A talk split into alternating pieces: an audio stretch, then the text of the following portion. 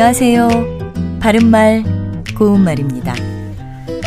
어떤 일이든지 처음에는 많이 어려워도 계속해서 오랫동안 하다 보면 자기도 모르는 사이에 어느 정도는 몸에 배서 익숙하게 되지요. 그래서 바로 포기하지 않고 계속하다 보면 좋은 결과가 나오기도 합니다. 버릇이나 습관이 몸에 배다를 뜻하는 동사로 들다가 있습니다. 그 아이는 거짓말하는 나쁜 버릇이 들었어 라든지 좋은 습관이 들면 자기 발전에 도움이 된다 이렇게 쓸 수 있습니다. 그렇다면 그림 그리기에 별 취미가 없던 사람이 이제는 아주 즐겁게 그리게 됐을 때 그림 그리기에 맛 들였다와 그림 그리기에 맛 들렸다 중에서 어느 것이 맞을까요?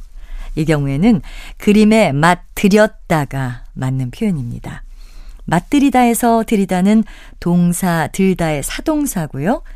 사진 찍기에 취미를 들이다, 컴퓨터 게임에 재미를 들이다 같이 쓸 수 있습니다.